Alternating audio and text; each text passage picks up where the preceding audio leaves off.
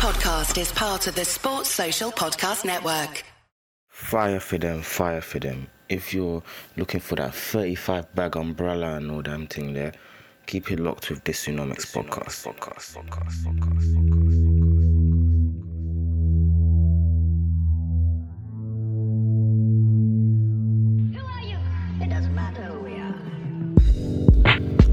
Yo, what's going on, people? You're listening to the Dysonomic podcast. I hope you've had a good week thus far.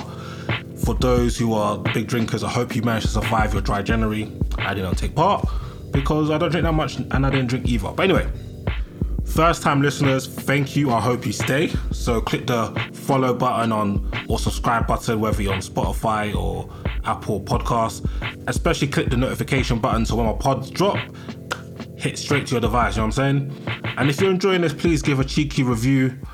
Every little helps, you know what I'm saying? Anyway, this week's episode is an interesting one. It's pretty much a follow on episode. It's another politics one from last week.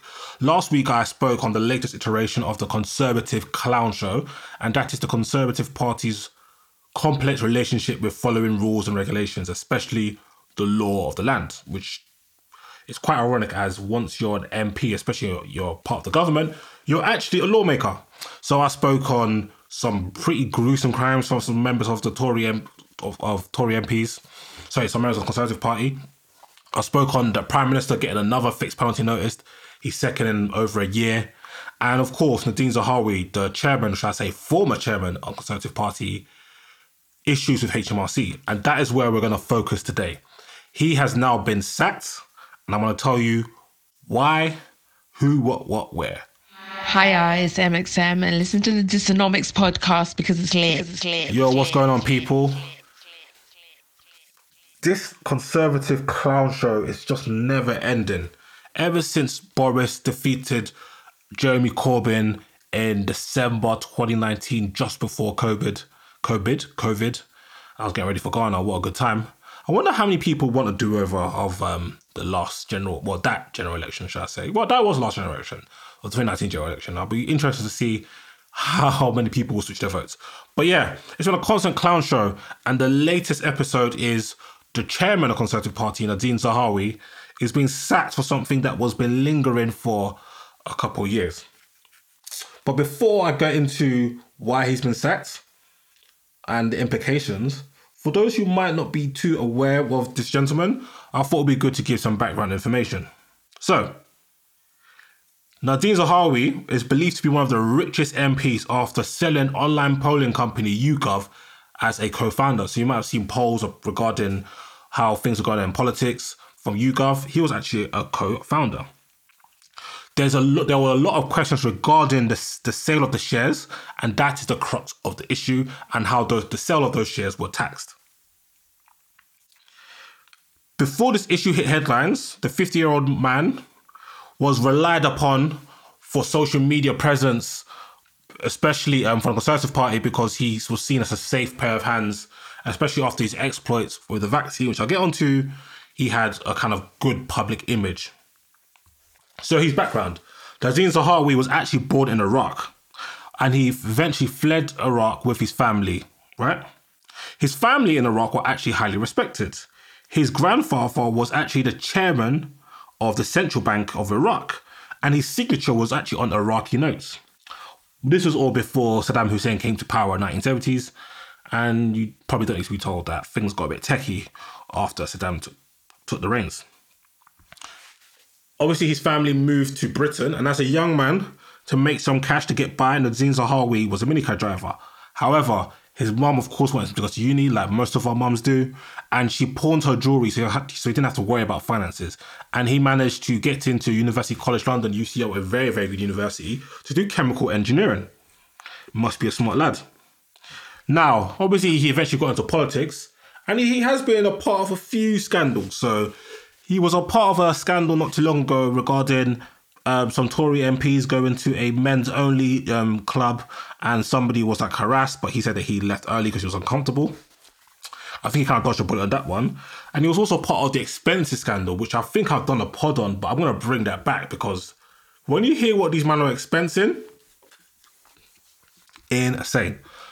Um, Nadhim Zahawi was expensing electricity supply to his stables. Yeah, the the British taxpayer should be paying for electricity for your stables. Yeah, big man. So yeah, 2018 now.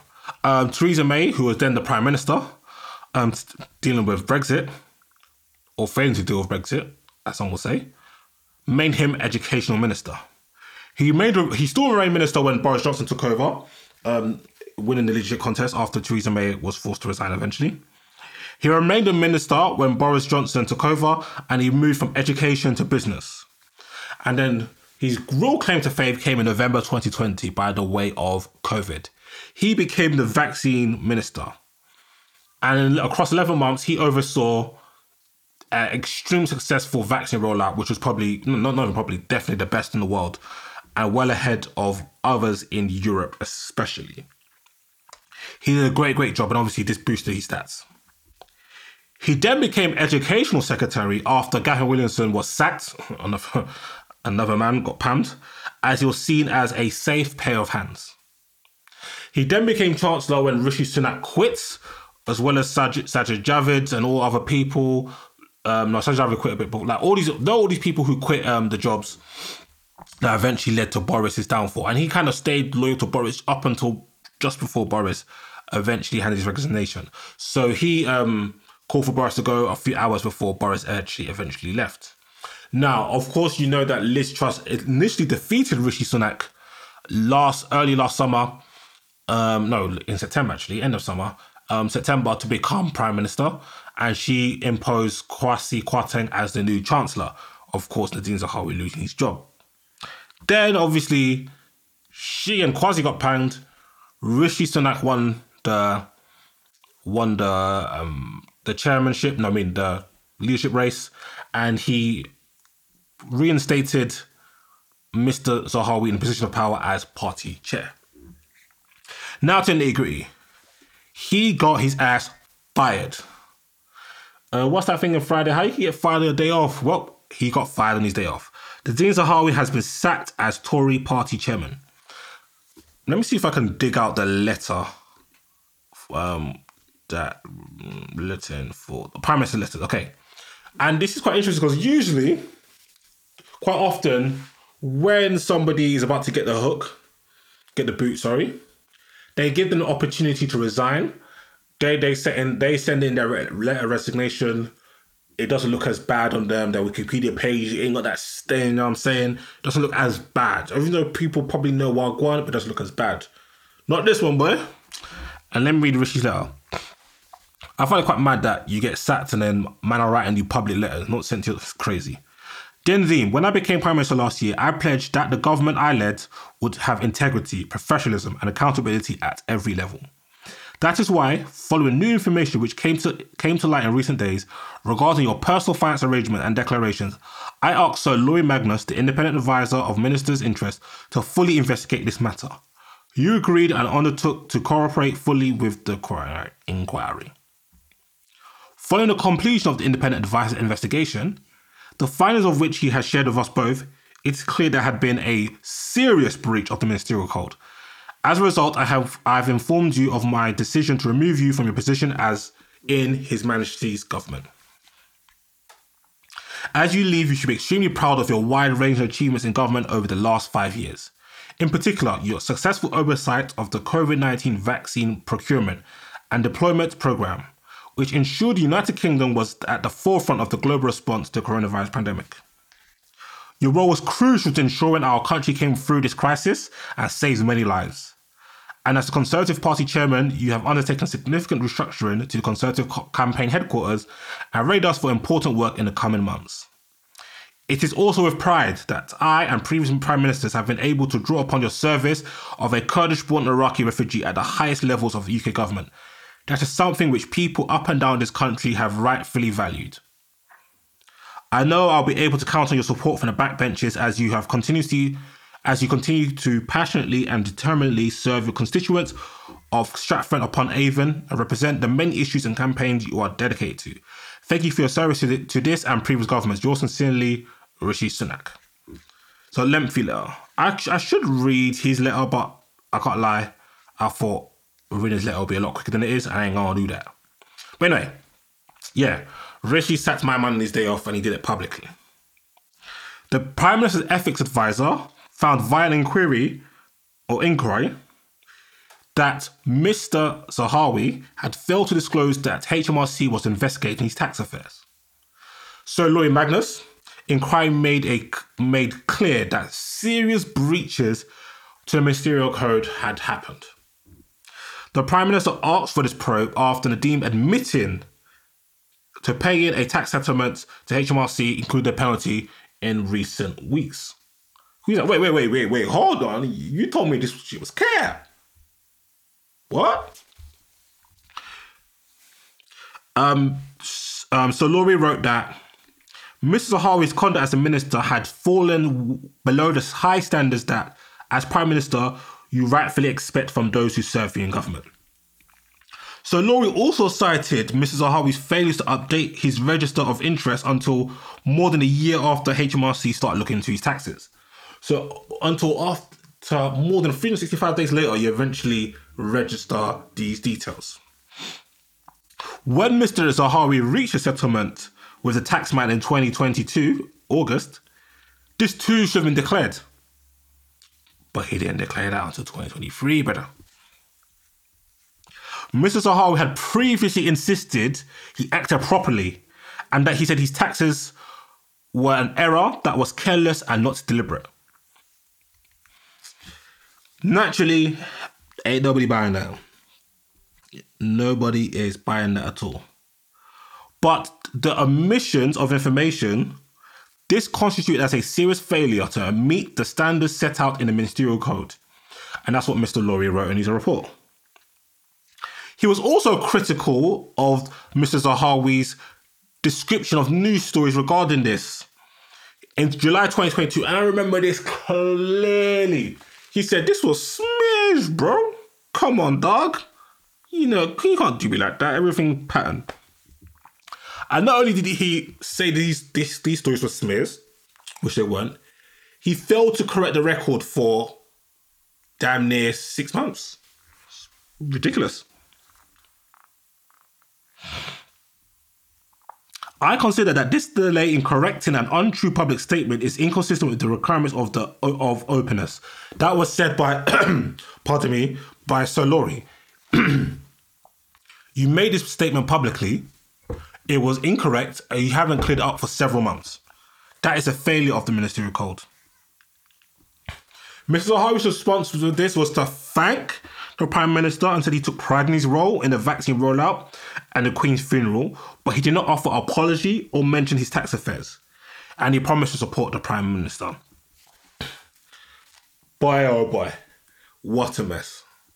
Okay, before I talk on the big picture, look out, um, outlook, and wrap this podcast up, I'm going to give you a timeline of Mr. Zahawi and his tax affairs. April 2021, so almost two years ago, HMRC starts having interactions with Mr. Zahawi, including a meeting with him and his advisors. Mr. Zahawi, who was the vaccine prime minister, vaccine minister at the time, told Sir he believes he was merely being asked certain queries rather than being investigated. Obviously, Sir Laurie said he must have, he should have understood that this is a serious matter and included it in his declaration of interest. Of, obviously, they can't just say that you're a liar because that's a, a big word of politics. But come on, dog, you're lying. 15th of September 2021, Mr. Zahawi made education was made education secretary by, by, by then Prime Minister Boris Johnson. So Laurie said Mr. Zahawi again failed to declare his interest of Boris Johnson. July 2022, so that's the 5th, the 10th, and the 15th. On the 5th, he's promoted to Chancellor. He completes a declaration of interest for his new role, but makes no reference to investigation by HMRC. Five days later, he describes reports that he's been investigated by HMRC as smears, as I said prior. Another five days later, Mr. Zahawi reaches agreement with HMRC for failure to take reasonable care. BBC has then been told the total amount paid to tax taxman was in a region of about 5 M's. 3.7 million was outstanding, plus a penalty on top. Crazy. September 2022, a final settlement is agreed, but Mr. Zahawi does not update his declaration of interest form with any with the new information. September and October 2022, so just autumn last year, Mr. Harvey becomes Levelling Up Minister under Liz Truss and Tory party chair later on under Rishi Sunak. Again, he does not update his declaration of interest form. The 21st of January 2023, he issues a statement acknowledging he has reached a settlement with HMRC following investigation. 2023, the Prime Minister asks his ethics advisor to investigate. And then, boom, he got his ass sacked. Several occasions. And obviously, this looks bad for the Tories, but it's because of his individual action. It wasn't like Boris Johnson or Liz Truss or or um Rishi Sunak were incompetent in this particular arena. He just failed to declare. Terrible, terrible stuff. Now, this has now put further pressure on the Conservatives as looking as incompetent and ridiculous, and put further pressure on Rishi because people are saying, Are you being naive? Are you weak? You should have handled this. And I think that's why he probably went to sack him instead of allowing him to resign to show that he's not weak. Um, but some people are saying that he should have acted quicker. Some people say, like Michael Gove, and others say that, oh, you have to wait for the facts, which is a reasonable thing to say. But yeah, like I think it's one of it's just pretty embarrassing for the Conservative Party, and it's terrible, and it's such a terrible look. And the reason why it's such a terrible look, and he had to get sacked, in my opinion, is because Donny was the Chancellor for a while. You're in charge of tax, and you're being investigated by HMRC. That's insane. He had to go. Now, where Rishi Sunak is going to face probably some serious questions on Wednesday by Keir Starmer and just going forward from from from critics and the Labour Party, is that Suella Braverman was found to be in breach of ministerial code, and you're reinstating her. You put her into back into government. Obviously, my man bangs the um, fails the ministerial code, and you sack him. Well, go on. So yeah, boy, oh boy this is just not a good look. They just there's just such clowns these lot. Such clowns. And Rishi's got a tall task of ready steadying the ship and fighting the election next year because it just seems like every month or every two months there's another scandal and it's not even like it's like backbenchers, it's higher profile members of Conservative Party. So yeah. Yeah, this, this is just a bad look, but boy, what could you do? We're finishing this country, yeah? But anyway, I hope you've enjoyed this week's pod. Please, please Share this pod, tell a friend, tell a friend, and any topic suggestions, hit up hello at Listenomics. Until next week, peace and blessings. Podcast Network.